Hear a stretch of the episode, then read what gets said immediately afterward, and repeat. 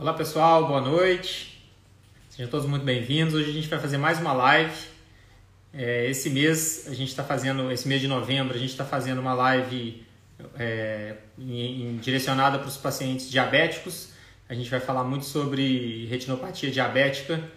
Esse mês está tendo muito comentário lá no, no Instagram, lá no YouTube, nos nossos canais todos, todos direcionados para retinopatia diabética e para os cuidados do diabetes principalmente para o paciente diabético, porque esse mês de, de novembro é comemorado o Dia Mundial do Diabetes.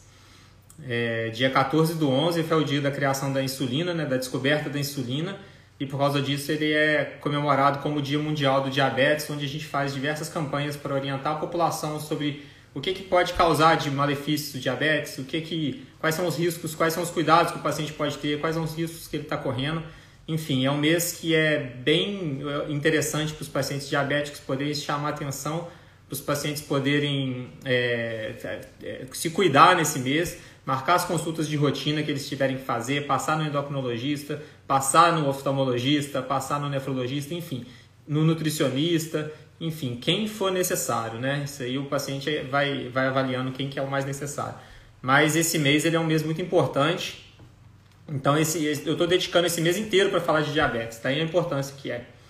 A, a retinopatia diabética ela é, até hoje, a principal causa de cegueira e de baixa de visão em pacientes é, em, em, idade é, economicamente ativa, ou seja, pacientes que estão em, em idade de trabalhar é, entre os 18 e os 65 anos de idade. Então, é, uma, é uma um dado para a gente ter uma noção do impacto social que isso tem para a gente a retinopatia diabética ela deixa um paciente, pode deixar né, um paciente com alterações na visão, e esse paciente, se ele chegar a um ponto da visão ficar muito comprometida, da visão dele ficar realmente muito avançada, é muito pior, esse paciente vai precisar inclusive de um cuidador. Então é interessante a gente entender a logística de como que funciona essa, as alterações da retinopatia diabética, porque todas essas alterações elas têm controle, a gente consegue tratar o paciente e evitar que ele tem essas alterações da retinopatia diabética. Se acontecer de, de aparecer algum sinal da retinopatia diabética, a gente também tem tratamento. Então, por isso a gente consegue prevenir que o paciente tenha uma perda visual causada pelo diabetes. É, hoje eu trouxe uma convidada super especial, que é a doutora Maria Carolina. Eu vou convidar ela para participar da nossa. Deixa eu convidar ela aqui para participar com a gente aqui dessa live, porque ela é endocrinologista e ela tem muita coisa interessante para passar para a gente. É, tem coisas para vocês aprenderem, tem coisas que eu também vou aprender muito com ela aqui agora. Ei, tudo bem? Ei, tudo bom, Madaró? Não consigo te chamar de Emerson. É, é difícil, doutora Maria Carolina. É difícil chamar. Também é difícil, né? É, Tudo bom? Para quem não sabe, a gente fez faculdade junto e a gente tem muitas histórias de, das antigas aí, de, de intermédio, de atlética, de handball, enfim, né? Tem muita coisa. É, graças a Deus, né? É, exatamente, a gente já se conhece das antigas. Só coisa bacana. Agora é. você virou triatleta, né? Abandonou o nosso grupo do hand aí? Ah, abandonei. Handball depende de muita habilidade, não é para mim, não. E agora, agora a gente não pode se machucar, né, Badaró? Se a gente se machucar, já é mais perigoso. A gente é, precisa trabalhar, então. Uma machucada. Acho que é melhor mesmo. Uma machucada Rapaz, pode levar uma, uma invalidez temporária aí, que não é nada válido pra gente, né? Agora não, né? É, você tá jogando? Eu não, eu parei. Parei tudo, mas eu, eu tô pretendendo voltar a jogar vôlei, que era o que eu gostava também, né? Uhum. Então, o vôlei eu acho menos, menos agressivo. Hoje eu estou jogando só tênis e fazendo academia mesmo. E o tênis também me encontrei no tênis, viu? Porque gosto bastante. Eu acho uma atividade física bem bacana. É. Mas tem que ter persistência, porque você demora a aprender. Na hora que você quer desistir, você começa a ter algum tipo de evolução, né? Ah, e quando você aprende, você tem uma pessoa melhor para jogar, né? É. o problema é isso você está sempre perdendo no tênis. Essa que é o ruim. Mas realmente. Ah, mas é legal. É, é legal. Uma, você, falando sobre tênis, a gente vai até falar sobre isso daqui a pouco, mas só um comentário, já que você citou isso daí. É, uma vez eu vi um estudo que falava sobre qual é o esporte que é relacionado a maior aumento de expectativa de vida na população. É o tênis. É. Menino, então, né? se você for ver o pessoal que era, assim, os atletas de alto rendimento, eles continuam jogando até depois dos 40, 50, até 60 anos, eles continuam jogando tênis e tem uma alta performance, né? É. Isso é que é bacana. Pois é, mas é interessante que a gente fica achando que é outro tipo de esportes, né? Que vai ser. Aqui no Brasil a gente sempre pensa em futebol, a gente pensa em corrida, a gente pensa numa atividade mais intensa em termos aeróbicos, assim. Eu, eu fiquei até surpreso, mas depois eu entendi o porquê, né? Que é, esse estudo que eu vi, ele falava sobre a questão do tênis ter o aspecto não só físico, né, de melhorar a atividade física, mas ele ter também mental. o mental, e também, é. tem um relacionamento pessoal, a pessoa vai lá, joga o tênis, depois ela conversa, ela faz amizade, ela interage, ela, enfim, tem essa outra parte complexa do tênis aí também, que é, é uma atividade que é realmente muito completa, né? Ela faz até bem pro psicológico e faz bem para as amizades também. É, e o equilíbrio emocional, né? O tênis é eu já vi pessoas perderem, assim, ganharem por faltando um, um set e perder o jogo. Então, assim, o equilíbrio emocional é muito importante. A gente tem que ter técnica, tem que ter um monte de coisa, mas a pessoa ter autocontrole, eu acho que é, é fundamental. É, a gente vai, vai entendendo sobre isso à medida que o tempo vai passando, né? Passando, é, a gente vai aprendendo mais sobre essa, a influência disso no nosso dia a dia e na nossa saúde também. É, e a gente gosta de esportes, né? E as pessoas vão ver que atividade física tem tudo a ver com retinopatia diabética, tudo a ver com controle glicêmico, tudo a ver é. com síndrome metabólica, estilo de vida, né? Então, é um remédio que às vezes é negligenciado por todo mundo, mas que a gente deveria incentivar muito mais. Eu, eu já incentivo porque eu sou uma amante nata da atividade física. Então, eu incentivo todos os meus pacientes. Eu coloco como meta. Qual que você vai começar a praticar? Para mim, não me interessa. Eu quero que você comece. Uhum. Depois que você começar, você se descobre. É. E, modifica muita coisa, sabe? É, concordo. Bacana. E faz essa questão da prevenção também, né? É, prevenção e tratamento, né? Do ponto de vista da glicose, por exemplo, a atividade física é uma insulina natural. Ela vai, ela vai requerir a glicose para o músculo, vai acabar te dando um controle glicêmico, né? Os pacientes que são diabéticos tipo 1, que eles fazem monitoramento contínuo, eles sabem direitinho que quando eles vão praticar atividade física, eles têm que reduzir a aplicação de insulina, porque senão ele faz hipoglicemia. Então, assim, é, é um medicamento natural, que é, a, a, quando você começa a entender a fisiologia da doença, você passa a adquirir outras, é, outras maneiras de você controlar a doença sem que seja deletério, porque atividade física é prazerosa, né? Você tem que fazer uma atividade física prazerosa para ela ser constante, senão ela não vai te dar resultado, né? É. É, acabou que a gente se empolgou, que eu não te apresentei, né? Tava, na verdade, eu estava começando a falar de você. A Maria Carolina é endocrinologista. Ela foi professora. Você vai me corrigindo se eu estiver falando errado, tá? Você foi professora da, da, da Suprema e da UFJF, da parte de clínica médica. E você faz, você faz, essa parte de endócrino de diversas doenças da endocrinologia e principalmente diabetes também, não é isso? É, assim, eu tive a honra de substituir o nosso, o nosso professor Ricardo Bastos, menino, na cadeira da, da semiologia. Então, para mim, foi uma responsabilidade enorme substituir uma pessoa que, para mim, foi um grande mestre, né? Que me ensinou coisas que eu sei até hoje e nunca mais eu vou esquecer. Então, eu fiquei um tempinho lá como substituta, foi um aprendizado muito bacana, que eu gosto muito dessa parte aí de, de docência, né? É um planejamento futuro, retornar para a universidade. Mas hoje eu tenho focado bastante, assim, meu, meu foco de conhecimento na área da obesidade e do diabetes, que é onde eu gosto muito. Então, na né, parte de tecnologia em saúde, né, a parte de, de, de inteligência artificial, parte, é, isso aí tem me fascinado bastante. Então, é onde eu estou focada agora. É, isso aí realmente é, um, é um dos, uma das perguntas que eu tenho para te fazer é sobre esse assunto, exatamente, porque é um assunto extremamente quente, extremamente relevante, que tem tudo a ver com o dia a dia do paciente, né? A gente consegue colocar isso na prática dele. Muito bacana. E tem muita coisa para falar disso daí. É. Deixar, eu falo só disso. Mas vamos começar assim para, igual eu tinha te falado, assim, eu acho que é, tratar quando a gente, assim, tem muita coisa bacana, assim, da parte da tecnologia, né? A gente vê que tem, a medicina tem evoluído muito, desde, assim, não preciso nem falar, desde o do surgimento da insulina, né, em 1920 até hoje, o quanto que evoluiu o tratamento do diabetes, principalmente de quando a gente se formou na faculdade e quando a gente fez residência, ou seja, essa velocidade ela foi muito maior nos últimos 10 anos, né? E a tecnologia ela veio para ajudar bastante mesmo, porque do ponto de vista do diabetes, a gente é, tem um gap muito grande, né? Por exemplo, entre a percepção do paciente e a percepção do médico. É, nós somos formados na faculdade para a gente aprender a tratar doenças né?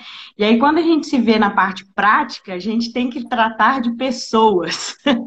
É. então, a gente tem uma certa dificuldade, às vezes, de, de linkar o nosso conhecimento teórico com a parte prática, que é tratar uma pessoa com diabetes. Né? E hoje o que eu acho mais legal, assim, que a, a Sociedade Brasileira de Endocrinologia, as, as grandes associações de tratamento de diabetes, eles têm focado cada vez mais no tratamento do indivíduo com diabetes, menos uhum. na doença e mais no indivíduo.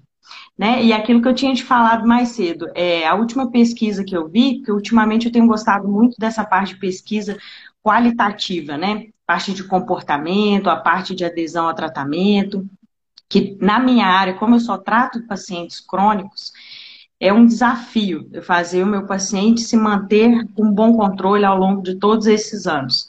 E a gente acaba tendo que adquirir habilidades diferentes daquelas que a gente aprendeu na faculdade. Então, é, esse tipo de pesquisa, eu acho que dá uma percepção muito legal para a gente entender como que o paciente diabético ele enxerga a própria doença, né? E aí, recentemente, o, o Dr. Carlos Eduardo, que ele é até da UFJF também, ele fez USP Ribeirão, mas ele é daqui, ele formou na nossa faculdade. Ele fez essa pesquisa, que foi uma pesquisa que fala assim, olha, o que, que os brasileiros sabem ou não sabem sobre o diabetes. Então, assim, foi uma pesquisa bem bacana. Ele envolveu, assim, pacientes que tinham diabetes e os pacientes que não tinham diabetes. A faixa etária entre 40 e 50 anos, ou seja, a gente tira a parte do conhecimento, né? Não vamos lidar com criança, não vamos lidar com pessoal muito imaturo. A gente pegou um adulto mesmo, na faixa etária bem é, intelectualmente ativa, né? E aí ele pegou como percepção de renda aqueles pacientes que ganhavam até 2 a 10 salários mínimos. Então abrangeu uma, uma faixa aí de escolaridade bem interessante também, né? E igual entre os gêneros.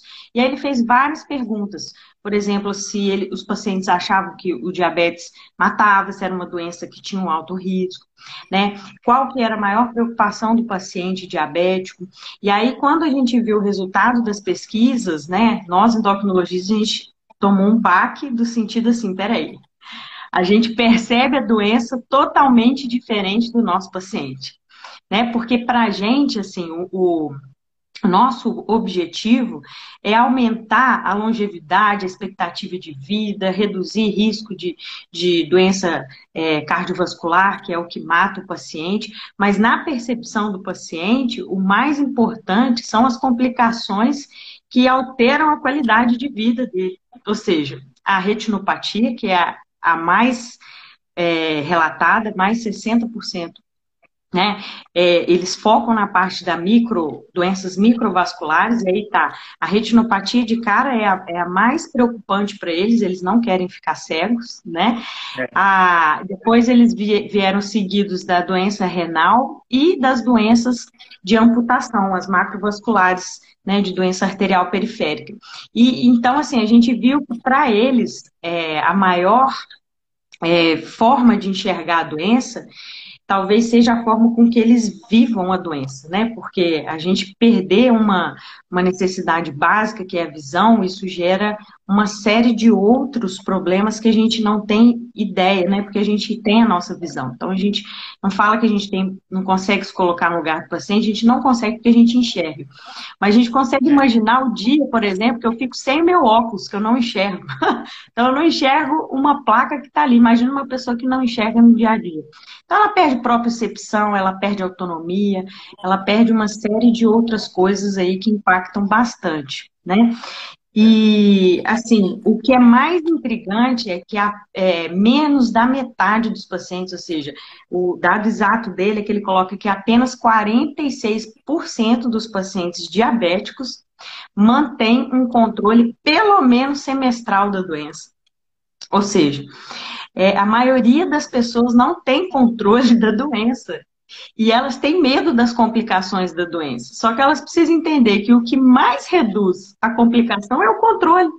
Então, assim, a gente precisa ter essa informação, a gente precisa levar esses, esses tipos de informação, porque até então não era da nossa percepção. A gente não imaginava que seriam dados tão expressivos assim, né? Que os pacientes não não teriam um bom controle. A gente sabe que mais de 60% dos pacientes diabéticos eles não conseguem manter um controle da doença a longo prazo né? E isso é preocupante, porque é uma doença que até então a gente não tem cura, a gente tem controle, né? E o controle está em torno do, do, do acompanhamento, da, né, das medicações, né? E, e, eu acompanho ele no Instagram, o engraçado é que recentemente ele colocou um, um, um postzinho perguntando qual que era a porcentagem das pessoas que que faziam o tratamento correto prescrito pelo médico, né? Ou seja, 80% fazia, 20% não, mas a amostra dele é totalmente viciada, porque a maioria das pessoas são profissionais da saúde. Então, assim, imagina uma população geral, quanto que as pessoas realmente seguem uma recomendação médica, né?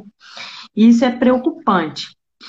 E, assim, a partir do momento que a gente tem em vista que é, o que o paciente com diabetes desenvolve ao longo dos anos, a gente sabe que o principal fator para ele desenvolver a retinopatia diabética são dois, né, Badalão? É o tempo da doença e o controle da doença. Exatamente. Se ele é um paciente diabético tipo 1, que ele tem mais de 20 anos de doença, a gente sabe que 90% vai ter algum grau de retinopatia. O diabético tipo 2, ele já tem uma porcentagem menor, porque a fisiopatologia da doença é um pouco diferente, mas mesmo assim, mais de 60% eles vão ter retinopatia diabética, né? Então, assim, quando a gente olha para esse espectro, né, e o diabetes tipo 1, muitas vezes ele fica diabético na infância, né, com 3 anos de idade. Então, olha a expectativa de vida que aquele paciente vai ter né? Então, assim, é, do ponto de vista do controle, a gente precisa ter em mente essas duas coisas: o tempo de diabetes e o controle do diabetes. Aí, uma das perguntas até que você colocou, né? Como que é considerado um bom controle do diabetes? É, aí, é que, aí é que eu acho mais legal. Por quê? Porque a gente aprendeu na faculdade, até mesmo na residência, que o bom controle do diabético, ele é glicocêntrico, né? Ele tem aquele, ah, ele tem que manter uma hemoglobina glicada menor do que 7.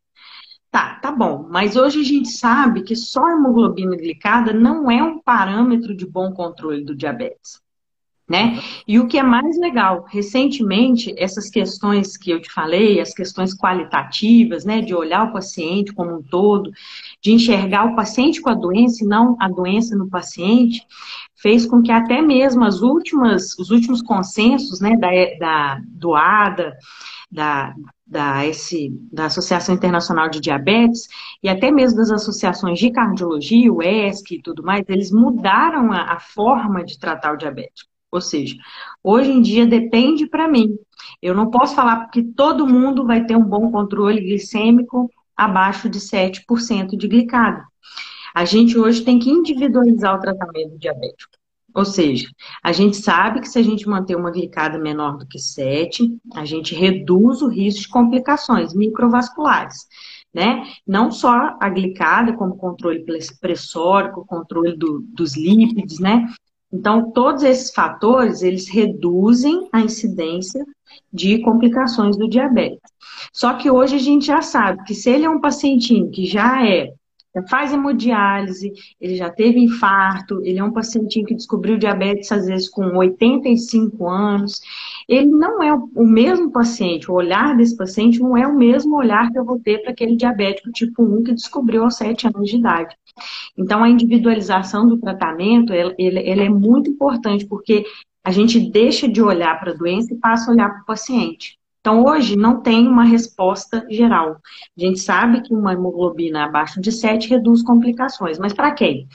Né? Então a gente tem que ver o paciente. É um paciente de alto risco, é um paciente de baixo risco, quanto tempo de diabetes que ele tem. Ele já ficou cego, por exemplo. Se ele é um paciente que ele ficou cego, ele não pode ficar com uma glicada muito baixa às custas de um controle glicêmico muito rigoroso, porque se ele tiver uma hipoglicemia, aquilo para ele pode ser fatal, ele pode cair, bater a cabeça, fazer um hematoma ter o politrauma. Então, assim, existem inúmeros fatores, né? Então, esse olhar para o paciente é o mais legal quando a gente fala, assim, de tratar o paciente diabético. Eu tô falando é. demais, né? Nem deixei você Não, falar. não, é que tá, você tá falando super bem, né? Eu tô aprendendo aqui com você. Mas essa questão que você tá falando aí da personalização, eu acho que a medicina como um todo está passando a olhar para o paciente mais individualmente, ao invés de olhar pelos números, olhar pelo laboratório, olhar pelo número que vem do resultado de um exame, né? A, a nossa geração de médicos, ela aprendeu que por trás de uma doença tem uma pessoa e que essa pessoa merece a individualização dos tratamentos mesmo, né? Que é isso que você está falando. Não necessariamente uma glicose de 150 faz mal do mesmo jeito para mim e para você. Elas podem agir de formas diferentes dentro de cada organismo. E é papel uhum. nosso, como médico, saber individualizar os tratamentos para cada paciente. Saber quem tem maior fator de risco, quem tem maior possibilidade de ter uma complicação, quem tem é, capacidade de, de, de, entender melhor, quem tem acesso a certo tipo de tratamento também, porque não adianta nada a gente passar o melhor tratamento do mundo que o paciente não vai usar e ele acabar optando por não usar nada também. Então a gente tem que individualizar uhum. essas doenças para cada pessoa também. E outro ponto que eu acho que é assim importantíssimo do que você está falando é a, é a questão de longo prazo, sabe? A gente está tratando pacientes que vão ter uma longevidade, eles vão ter uma, um tempo de doença muito longo e, e que é importante que essas pessoas fiquem felizes também, apesar do diabetes. Elas têm que ser felizes no dia a dia delas, elas têm que conseguir levar a vida com leveza, sabendo que existem restrições, claro, mas sabendo também levar a vida com uma, de uma forma plena, para elas poderem ser felizes apesar da doença existir. E eu acho que é nosso papel também orientar o paciente disso, de que ele não, não, não é nem ao céu nem ao inferno, né? Ele não pode fazer tudo que ele quer, uhum. porque senão a pandemia vai ficar complicado, mas ele também não tem que ser uma pessoa que vai viver infeliz o resto da vida. Eu acho que essa a uhum. gente colocar um, peso nessas coisas aí é importante para o paciente poder ter essa aderência no tratamento e à medida que ele vai ter essa aderência no tratamento, a gente consegue manter ele muito tempo, né, durante a vida inteira dele, de uma forma mais controlada. Então, eu acho que essa abordagem individualizada é uma coisa essencial para o tratamento desses nossos pacientes. É, com certeza, mas assim, é, aí se você foi me falando, me lembrou um outro dado daquela pesquisa que eu te falei, foi que os pacientes, às vezes, eles também não têm uma noção de que o diabetes é uma, é uma doença grave. Né? Por exemplo, um dos critérios que eles colocaram lá é qual, qual, qual doença seria mais grave, por exemplo. E aí os pacientes eles notificavam a febre amarela e o HIV como sendo doenças mais graves do que o diabetes, mas o diabetes é a terceira causa de morte no mundo, no Brasil. Então, só perde para doenças cardiovasculares, que é a primeira, e que o paciente diabético morre dessas doenças. Então, assim, isso que você está falando é muito importante. Por quê? Porque a gente precisa alertar sobre a doença, a gente precisa saber que é uma doença que não tem cura, mas tem tratamento. Aquela percepção de que eu não posso mais comer nada que vem da terra, eu tenho que zerar, é, não posso comer pão, não posso comer arroz. Isso daí, na verdade, quanto mais a gente vai estudando, a gente tem percebido que o equilíbrio é o que melhor funciona. Né? Óbvio que se você optar por um estilo de vida com baixa quantidade de carboidrato, pela própria fisiopatologia da doença, você vai conseguir ter um melhor controle. Mas se aquilo para você for sofrido, você não tem por que sofrer. Né? Você tem que ter um equilíbrio, porque aquilo vai ter que ser duradouro, aquilo vai ter que ser para o resto da sua vida.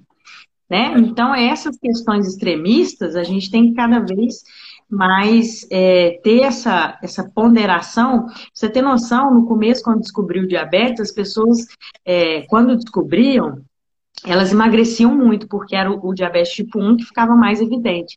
Eles davam para ela comer desenfreadamente. Elas comiam, comiam, comiam, comiam, comiam, o tratamento deles era comer sem parar.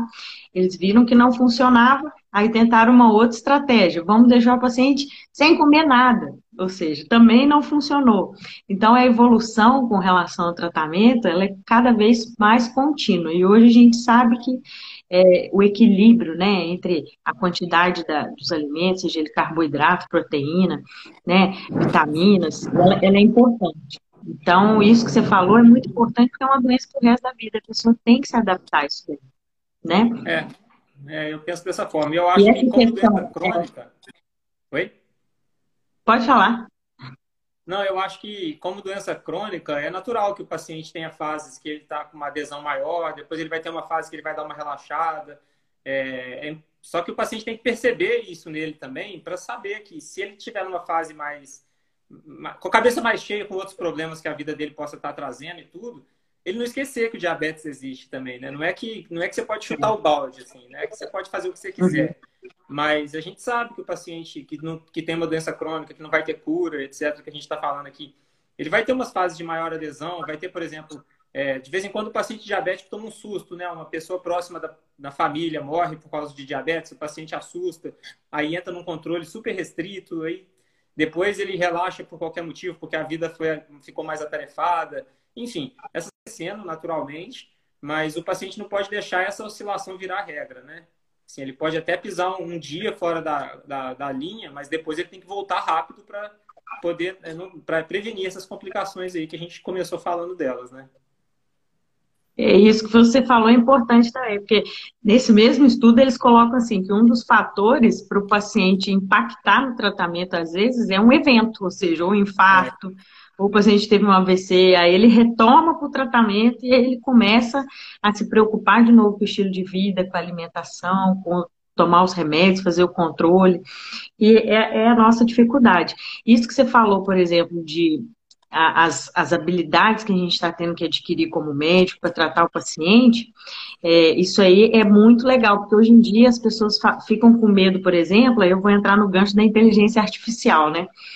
Eles ficam com medo da inteligência artificial, que acham que vai substituir o médico, e a gente sabe que isso não existe, né? Hoje em dia existem várias tecnologias, inclusive para diagnóstico de retinopatia diabética. No último congresso de diabetes que a gente foi, o pessoal da Federal de São Carlos mostrou uma lente que eles desenvolveram acoplado ao, ao celular da Samsung S10 e que é fenomenal para produzir imagens ali da retina, sabe? É. E o objetivo deles é produzir um banco de dados cada vez maior para que eles desenvolvam inteligência artificial em cima daquelas imagens.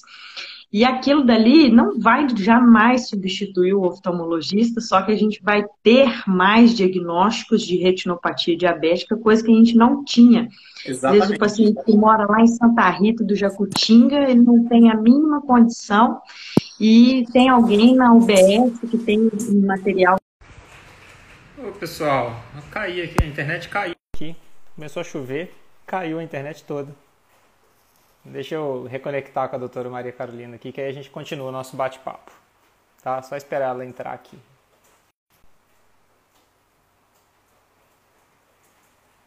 A gente estava falando da, da utilização da inteligência artificial para poder ajudar no controle do diabetes, das complicações da retinopatia diabética, etc.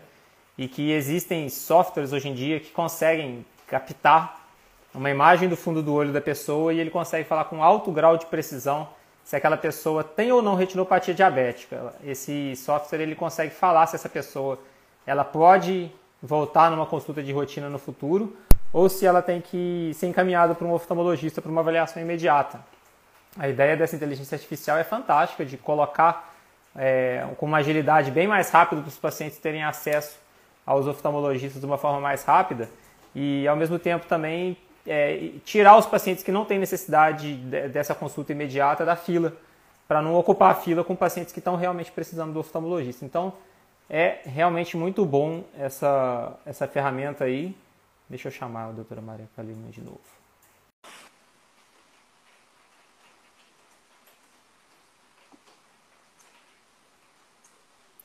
Oi, né? Caí aqui. tava... Caiu, é.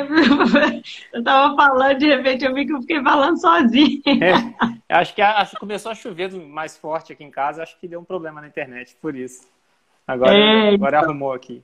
Mas aí você estava falando da questão da inteligência artificial, né, do software lá. Eu até estava completando aqui que esse software ele consegue fazer com a leitura de avaliação de fotos dos pacientes e compara com o banco de dados e ele separa os pacientes, quem tem e quem não tem doença e quem tem doença tem que ir para o oftalmologista, quem não tem doença volta no que vem. É basicamente isso que o, que o software faz.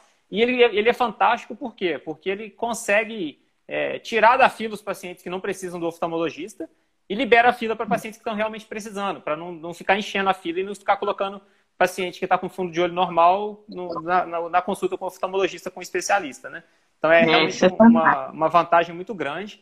Esses softwares, eles, eles ainda não são validados, eles estão em fase de, de teste, não tem como saber se eles uhum. realmente são fidedignos, mas a gente conhece a história, né? A gente já sabe que isso vai chegar, a gente só não sabe quando.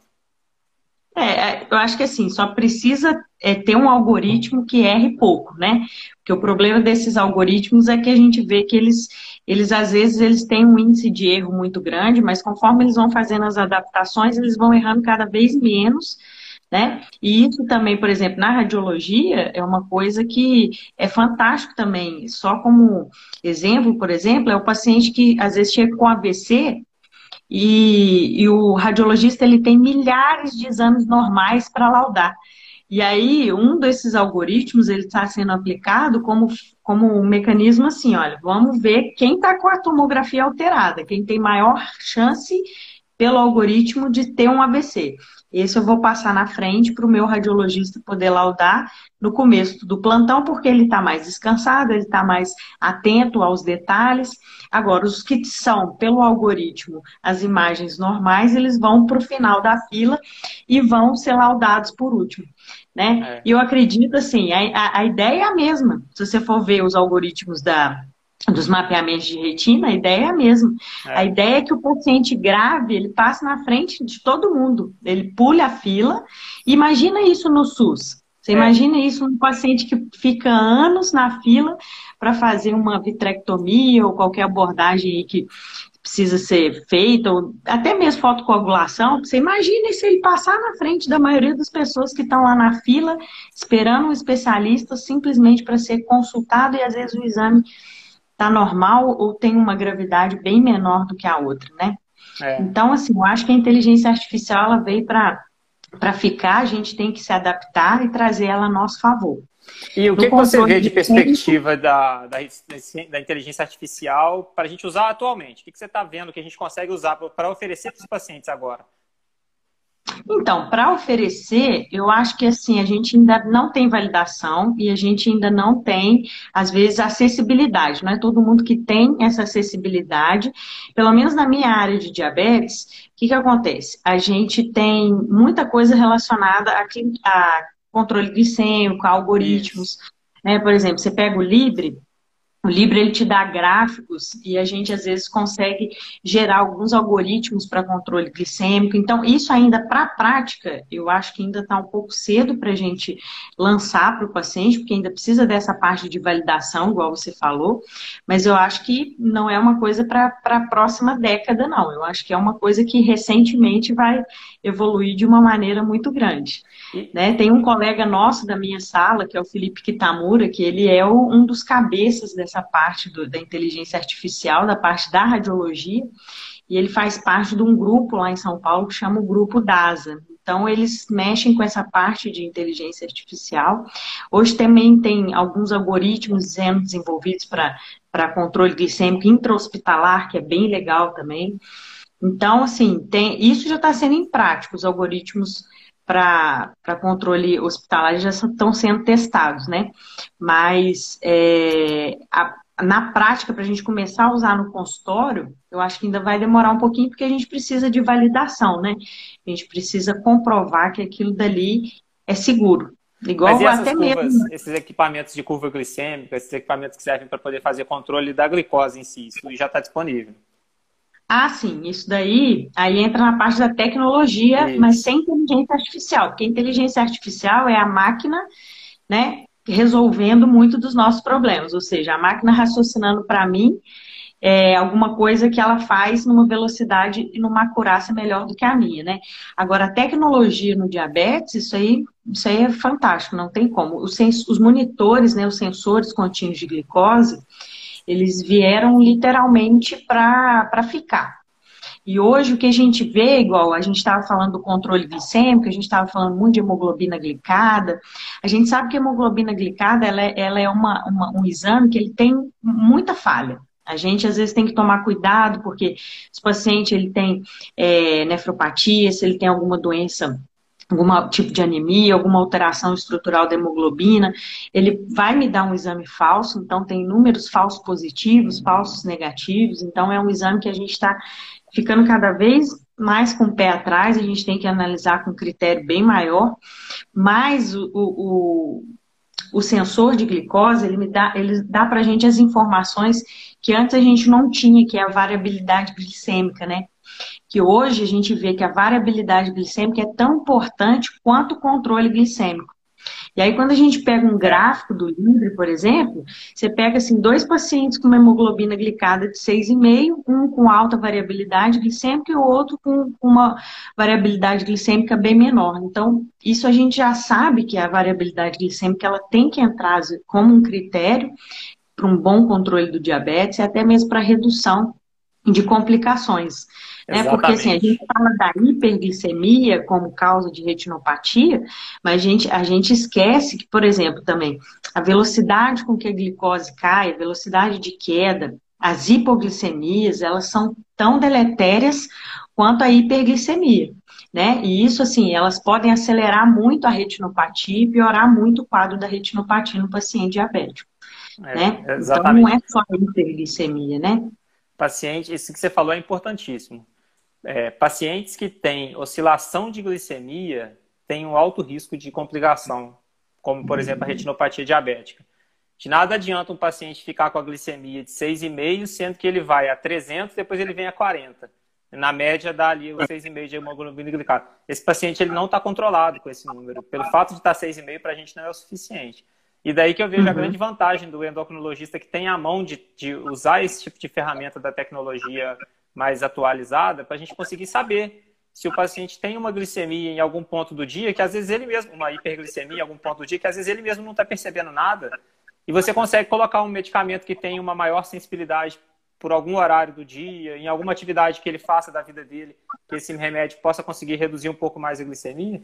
Então eu acho que é importante uhum. o endócrino que saiba, que saiba lidar com essas tecnologias para conseguir tirar o melhor proveito delas, né? É. Não, eu vou te falar uma coisa. Eu, eu já coloquei o sensor de glicose. Eu não sou diabético, mas eu coloquei para nível de curiosidade, né? E, e, você não tem assim noção da quantidade assim de, de comportamento que muda. E aí recentemente saiu um artigo falando que o uso de sensor de glicose ele, ele pode melhorar o comportamento do paciente diabético. Por quê? Porque uma das coisas que eu mais assim assustei quando eu coloquei o sensor de glicose é o do pão de queijo. Eu não imaginava que um pão de queijo podia subir tanto uma glicose. Minha glicose, assim, pós-prandial chegou a 160. Eu fiquei extremamente incomodada com é. aquilo. Eu falei, meu Deus do céu, acabei de comer um pão de queijo, tem que sair, eu tenho que subir dessa escada, eu tenho que fazer baixar É, exatamente. A gente não tem noção que um pão de queijinho inocente vai fazer isso com a glicemia. Então, assim, você imagina um paciente diabetes tipo 2, que não está usando insulina, isso já, já tem estudo recomendando o uso de diabetes tipo 2, que que não usa insulina, mas que a gente quer fazer como se fosse um padrão comportamental. Que às vezes eles perguntam pra gente, doutora, se eu comer mandioca, se eu comer isso, se eu comer aquilo, vai aumentar minha glicose?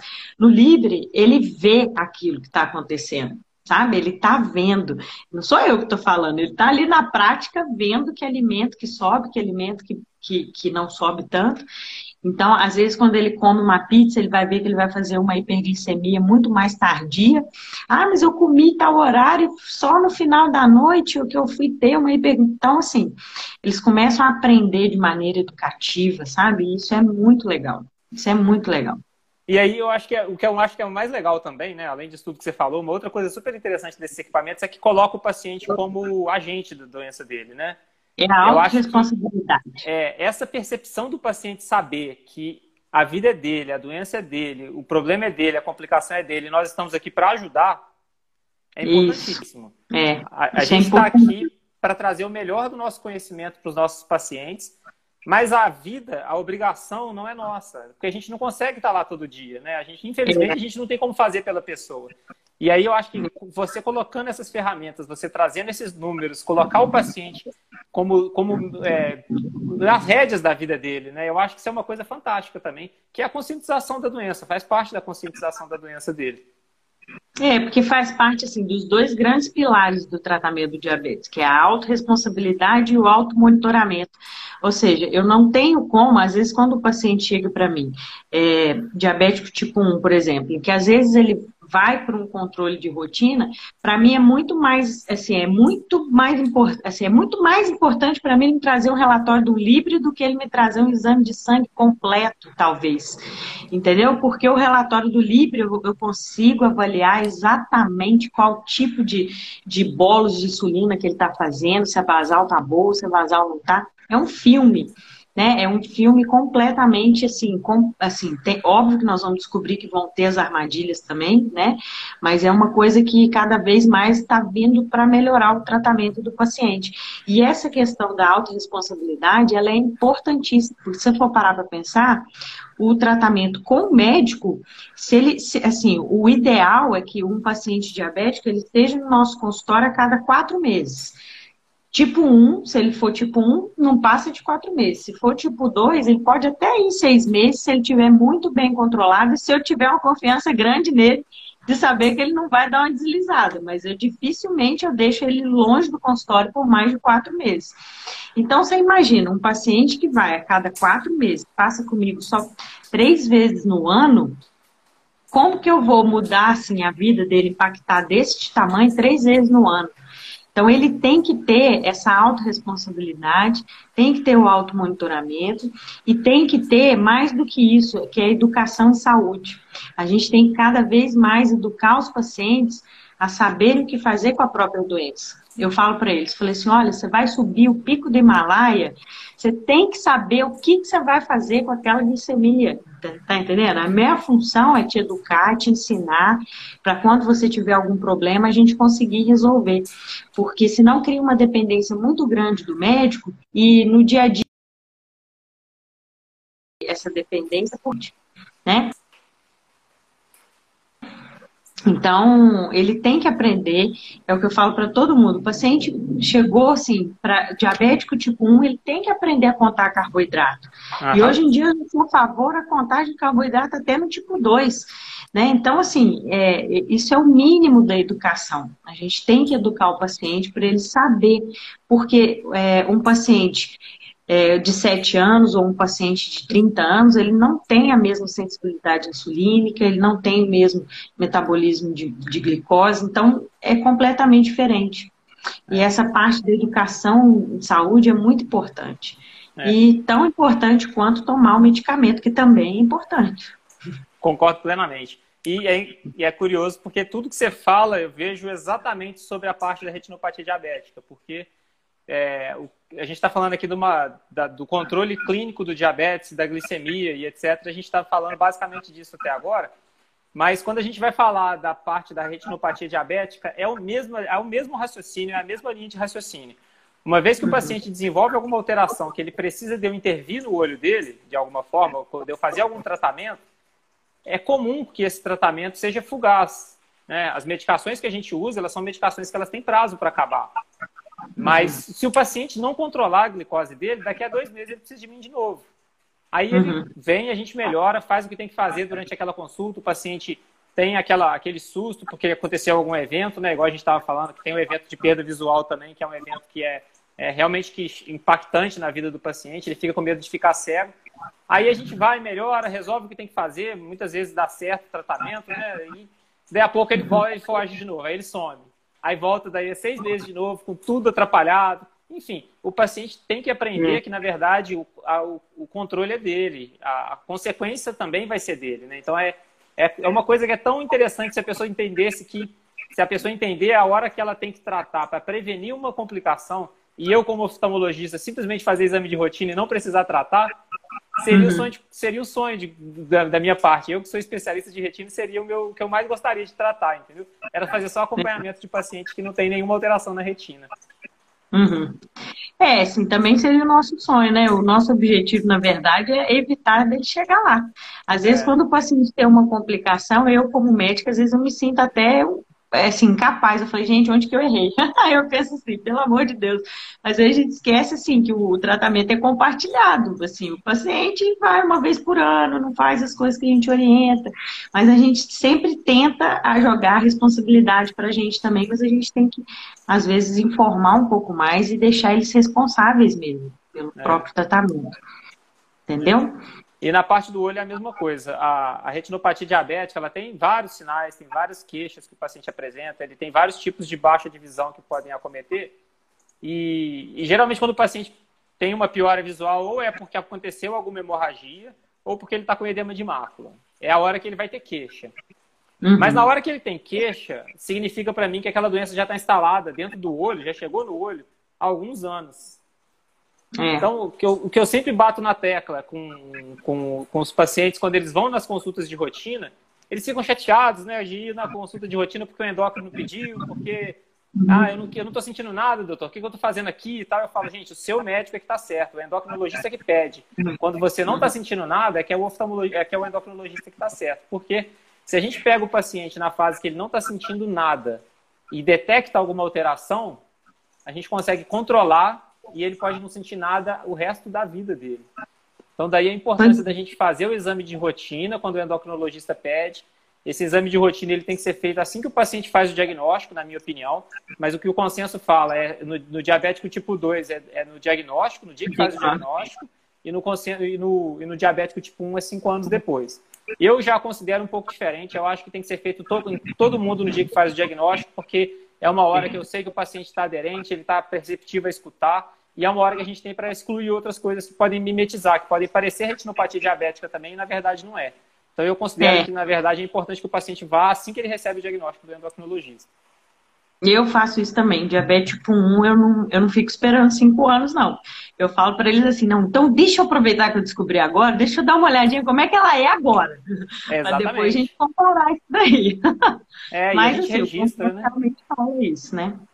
É. E a gente registra com fotos, assim, eu tiro uma foto da retina e te mando. Isso. O é. paciente guarda a foto dele. E aí ele olha é. de um ano para o outro para saber se deu alguma hemorragia, se deu alguma alteração que seja compatível com aquilo. E eu acho que o fato de tirar foto faz isso que a gente estava falando agora há pouco. A gente consegue colocar o paciente para dentro do tratamento de novo. Ao invés de ficar uhum. aquele, aquela coisa abstrata de que o médico me falou que minha retina está normal, o médico me falou que minha retina está assim, assado. Eu consigo, com a uhum. foto, botar ele para enxergar as alterações que estão acontecendo, mesmo quando ele ainda não tem queixa, entendeu? É, isso é importante, porque assim, a retinopatia, ela, isso que você falou, só dá sintoma quando ela estiver avançada. Né? É. E é justamente o que a gente não quer. Às vezes o paciente tem uma turbação visual, que é o, assim, o clássico de quem está com controle do diabetes descompensado, mas no dia a dia, se for pegar uma retinopatia não proliferativa, né, que é a fase inicial assim, praticamente ele não dá sintoma. Né? O paciente não vai sentir, ele vai sentir às vezes quando teve um evento vascular no olho, igual aquilo que você falou, ou um edema macular, e aí a gente já, já fica triste, porque o objetivo era tratar para ele não chegar nesse, nessa complicação, né? É. E assim, Mas uma... a gente sabe que tratando diabetes diminui a progressão. Né? Exatamente, né? é isso que eu ia falar agora. Não é também para o paciente que recebe o diagnóstico de retinopatia diabética achar que acabou o mundo, porque não é assim de forma alguma. Os, os medicamentos uhum. que surgiram, você estava fazendo um paralelo da, dos medicamentos que surgiram para endocrinologia, do, da época que a gente formou para hoje, a quantidade de remédio que saiu e de tecnologia que saiu para a gente cuidar dos olhos dos pacientes diabéticos melhorou muito. Então, o, o, a tecnologia das medicações melhorou e o acesso a elas também melhorou. Hoje em dia, a gente tem cobertura pelo plano de saúde, que, que antigamente não tinha. Então, assim, o paciente Sim. que recebe o diagnóstico de uma retinopatia diabética não é para eles achar que acabou o mundo, não, porque não acabou de forma alguma. Vai num, uhum. num oftalmologista que seja especialista de retina. Esse especialista de retina tem capacidade total de cuidar dessas alterações que estão acontecendo e instituir o tratamento para prevenir uma piora visual. E às vezes o paciente, mesmo ele tendo a retinopatia diabética, ele está com a visão normal, se a gente conseguir controlar. E o principal, aí você estava falando, né, o principal é, critério para o paciente manter uma boa visão no longo prazo, adivinha qual que é? É o controle glicêmico. Perfeito. É o controle é, sistêmico que faz com que o paciente fique bem no longo prazo em relação ao olho também. Então, se o paciente quiser ficar enxergando bem, vai na doutora Maria Carolina e controla essa glicose, que é o que faz ficar, faz ele enxergar bem no longo prazo, entendeu? Não, para você ter uma ideia, assim, só em termos de dado, uma redução de 1% da glicada ele reduz o risco de você ter um aparecimento de retinopatia, isso aqui é dado da SBD, né, da Sociedade Brasileira de Diabetes. Uma redução de 1% da glicada acima de 7, ela já reduz 35% a chance de aparecer uma retinopatia diabética e em 39% a chance dela progredir a retinopatia diabética que já está instalada. Ah. Então, é, o paciente chega com uma glicada de 10. Se eu levar ele para 12, já diminui em 39% a chance daquela retinopatia progredir.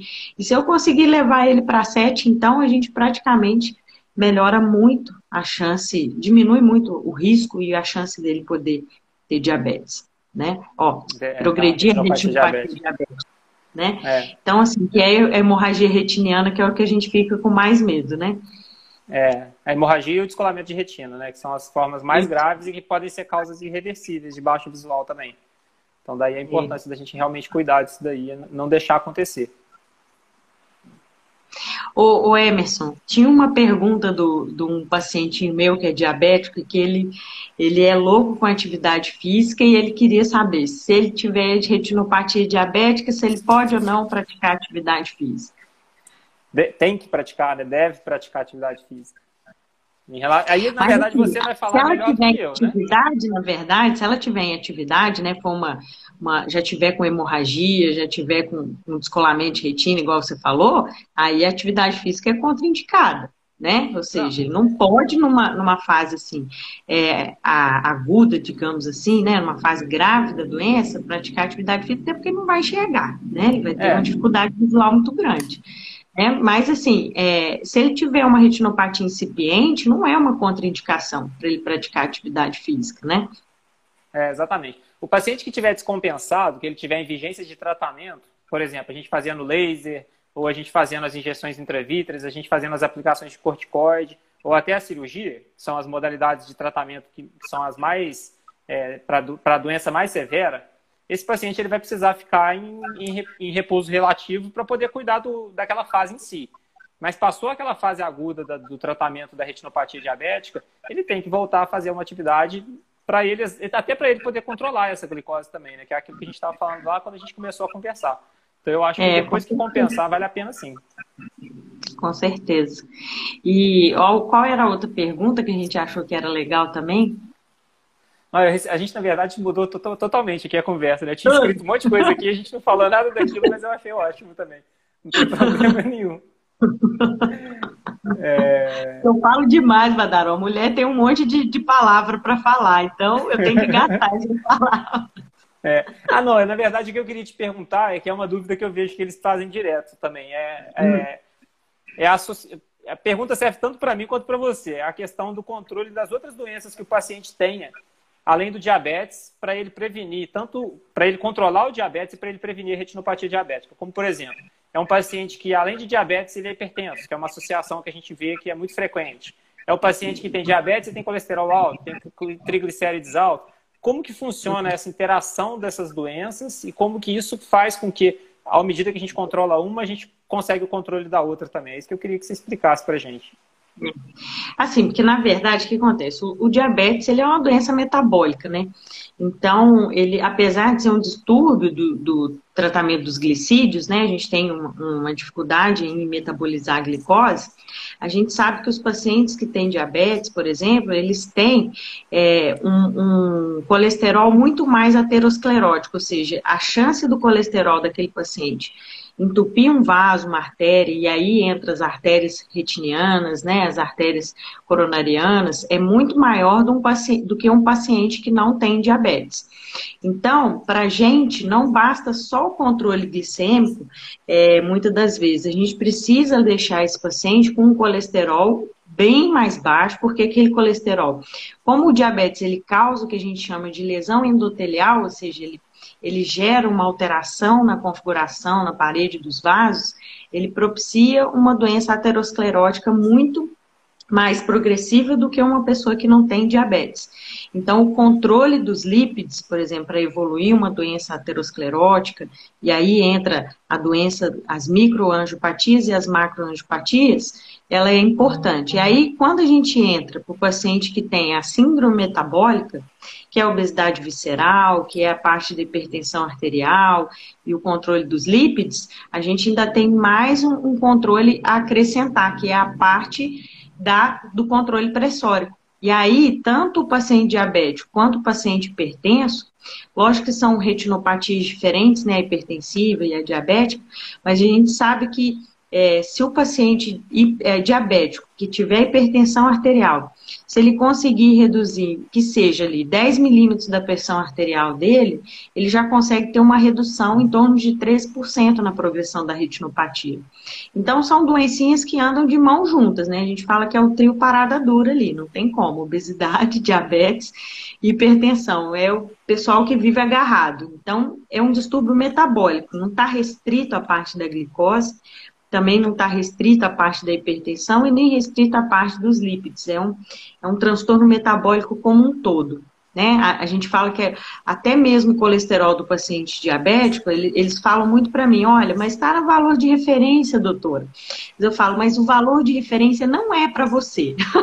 Uhum. o valor de referência para você é diferente, porque o seu colesterol ele é do mal, ele não serve para a gente olhar assim. Então a gente tem que olhar de uma maneira diferente. Então, é, é, é uma doença muito complexa, né? A síndrome metabólica e o diabetes, eles, eles andam praticamente de mão dada. E aí, quando eu vejo um paciente, por exemplo, diabetes tipo 1, que ele não tem tanto perfil da síndrome metabólica, mas que ele acaba desenvolvendo um ganho de peso muito expressivo, eu falo para ele que assim, que a pior coisa que ele poderia fazer por ele é não controlar o peso dele porque aí ele vai adquirir a parte metabólica que ele não tem, que é a parte da resistência insulínica, que é a parte da, da, da hipertensão arterial, que muitas vezes ele não desenvolve, desenvolve quando está, às vezes, com lesão renal ou quando ganha muito peso. Então, é, são fisiopatologias diferentes, mas a gente sabe que quando tem esse transtorno metabólico, a gente tem um comprometimento muito mais geral do que a gente imagina. Não sei se responde essa pergunta. Não, a pergunta é disso mesmo, é em relação à associação dessas doenças e como fazer para controlar todas elas, né? A importância do controle de uma para o controle da próxima também, né? Elas acabam que uma piora a outra, mas quando melhora uma, elas acabam se melhorando também por, por continuidade, é, né? O próprio, o próprio, a própria glicose estando alta, ela já propicia um aumento do colesterol e ela também piora o controle, por exemplo, dos triglicérides e de outros fatores metabólicos, né? Astúrica. Então, assim, é, é uma coisa que não dá para a gente separar o joio do trigo. Tá tudo ali no mesmo balaio, a gente tem que tentar ter uma adesão à dieta, fazer atividade física, mas às vezes não só isso, como também o tratamento medicamentoso. Também não posso ficar esperando dois, três, quatro, cinco anos o paciente mudar o estilo de vida dele, ficar olhando para aquele colesterol alto, ficar olhando para aquela resistência insulínica é. e não medicar aquilo dali. Também tem as duas coisas, né? É. Não, perfeito. Ô, Ina, acho que a gente está chegando no tempo aqui. Eu queria só te ah, pedir. É... Não, depois a gente faz outra, que a gente fala de outras coisas também, que eu sei que o assunto é, é extenso e como a gente gosta, acaba que a gente fala muito do assunto, a gente acaba gostando, né? Eu ia te perguntar se você tem alguma consideração final para fazer, alguma coisa de, de, um resumo, alguma coisa assim para a gente deixar de mensagem final. É, eu acho assim que esse mês, né, é um mês assim tão importante, a gente lembra muito da próstata, mas é um mês também de conscientização do diabetes, então a gente precisa cada vez mais oferecer para os nossos pacientes e para a população em geral, né, informação de qualidade, né? Eu acho que é, a internet ela veio para ajudar, mas ela também tem muita informação que às vezes confunde muitos pacientes, eles ficam meio perdidos.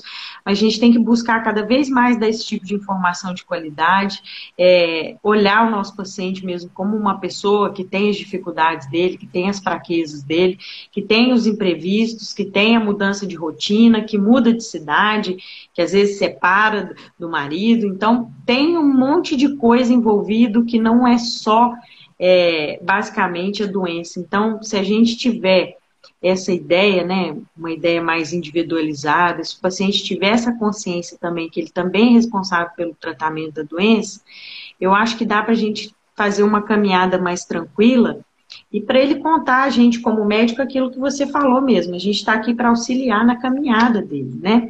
Ninguém aqui é, é, dono da verdade absoluta, até porque a medicina ela está em constante evolução.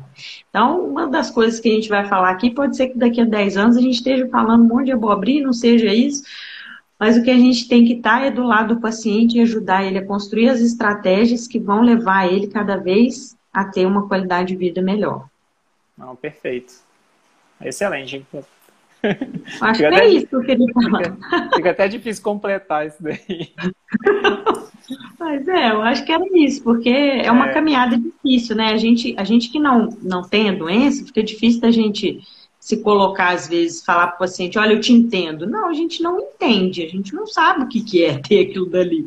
Eu posso imaginar como seja, mas saber assim mesmo a gente não sabe. Então, a gente também tem que ter um pouco dessa flexibilidade e da gente entender que ah, do jeito que a gente erra, os outros também erram, mas a gente está aqui para consertar. A gente está aqui para caminhar porque é uma coisa que é, vai ficar durante muito tempo né? Ou pelo menos até o resto da vida, se a gente não tiver nenhuma coisa diferente ao longo da caminhada aí do, da medicina, que eu espero sinceramente que tenha. É, eu também. É, eu, eu gosto de falar com os pacientes também de doença crônica, que são as doenças que não têm que não tem cura, que não tem perspectiva de do paciente ficar sem ela no curto prazo, que existe uma, uma teoria de uma psicóloga que é aquelas cinco fases do luto, né? As cinco uhum. fases do luto, elas, se você digitar no Google, se os pacientes que estão assistindo quiserem digitar no Google, vão ver isso está em, em, muitos sites, muitas imagens tem isso daí, explicando quais são as cinco fases do luto. E na verdade, aquelas fases lá, elas servem para falar de um luto, de alguma situação pontual que a gente passou, mas eu, enxergo aquilo ali também de uma forma sobre as doenças, sabe? As cinco fases da doença. Nós todos, uhum. quando recebemos um diagnóstico, a gente passa pelo exatamente quais aquelas cinco fases ali. E o que eu explico para o paciente é que ele tem que passar da fase da negação e passar para a fase da atividade de uma forma mais ágil. A gente não pode uhum. ficar demorando para poder se ligar nas situações, para poder sair da fase da negação, que é a fase que o paciente acha que não tem nada acontecendo e que está tudo bem ele negligenciar durante um tempo. Porque muitas vezes esse tempo que ele permanece ali na negação pode ser um tempo muito longo e que traz consequências para ele no longo prazo. Né? Então, a, a minha orientação para os pacientes é é, dá uma olhada nessa, fase, nessa questão das cinco fases do, da doença, né, das cinco fases do luto, e, assim, preste atenção para passar da negação rápido, comece a se tratar. Não é porque você é diabético que você não tenha, não consegue viver uma vida feliz, não é porque você é diabético que você não vai ter um bom controle da doença, e não é porque você tem retinopatia diabética que você vai perder a visão. Passa com um médico bom, passa, é, faça os exames que são necessários, vai na periodicidade adequada, faça da sua vida uma atividade mesmo, de você ser proativo da sua própria doença, que as coisas têm conserto. A gente consegue melhorar e a gente, como médico, está aqui para ajudar os pacientes que realmente querem melhorar, né? É isso aí. Eu acho que buscar ajuda é essencial, né? Você identificar o problema e buscar ajuda. E é isso. Eu queria te agradecer o convite, que eu achei que foi super bacana. Tem muita coisa a gente falar, mas eu acho é. que a informação principal foi a gente conseguiu passar, né? É, e perfeito. obrigada demais. E é sempre bom conversar com você. Você é um cara agradeço. que eu admiro bastante. Nós sempre te admirei, assim, ainda mais agora que você virou triatleta, eu falo assim, gente, eu, o Badaró é um espelho. Ah, é muito. É eu muito. acho assim, eu acho assim, de uma disciplina admirável, né? Porque é até um estilo de vida muito bacana.